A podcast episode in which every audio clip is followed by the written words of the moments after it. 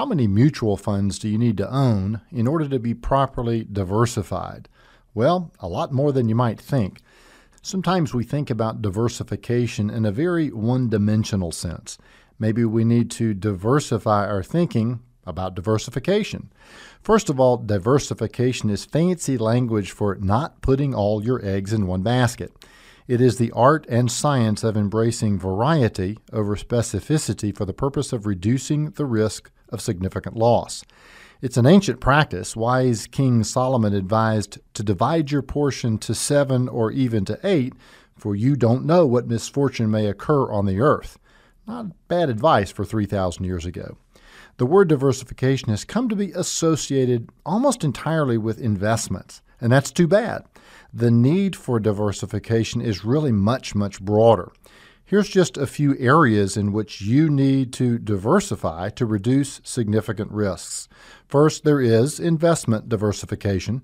General Motors, Lehman Brothers, WorldCom, Enron, Pacific Gas, Electric, and Delphi, all names that in their day stood for solid profits and strong balance sheets. All of them went into bankruptcy. Some emerged in some form, others are gone forever, along with 100% of their investors' money. So, one obvious lesson don't put all or even a lot of your money in one single company's stock. The next kind of diversification to consider is liquidity diversification. This could be called the need to spend money diversification. You just never know when an auto accident, a hospital stay, a leaky roof, or a lost college scholarship may call on you to spend money that you weren't expecting to have to spend. That's why we advise clients to keep at least six months' worth of spending needs in accessible liquid form, otherwise known as cash. The third kind of diversification would be tax diversification. Has someone told you to put all your money in a 401k style plan?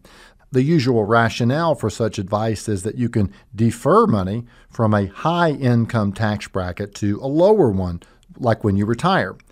But who exactly guaranteed you that your taxes are going to be lower when you retire? What if they're higher? Now, I have absolutely no clue where tax rates are going to be when I retire. That's why I don't want to bet the farm on a single tax strategy of deferring all of my tax obligation until that time.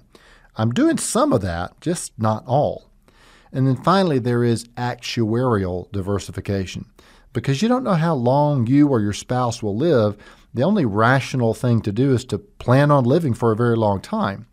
An insurance company or a pension plan doesn't have that problem because they're looking at the average of multiple lives. They can tap into actuarial science and determine the average life expectancy of the group. And since the average life expectancy will, by definition, be shorter than the longest one might expect to live, the cost per person of retirement is lower. That's why annuities and permanent life insurance can be useful tools when skillfully paired with investments in a balanced fashion.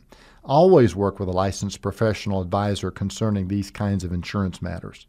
No doubt investments are what most of us think about when diversification is mentioned. I hope that you'll now see that the area that needs the most diversification may be your diversification. Offering you wisdom on wealth, I'm Byron Moore.